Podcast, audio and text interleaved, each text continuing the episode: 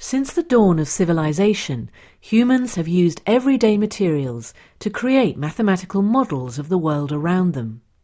This album explores the ancient Greeks' astrolabe as a model of the skies, the sundial to tell the time, Babylonian clay tablets to record wages and trading of sheep, wooden tallies for bulk buying beer, the Incas' use of knots and string, and the sophisticated number engine invented by Charles Babbage.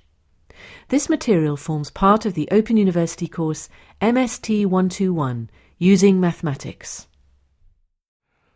From the Open University. For more information, go to www.open.ac.uk forward slash use.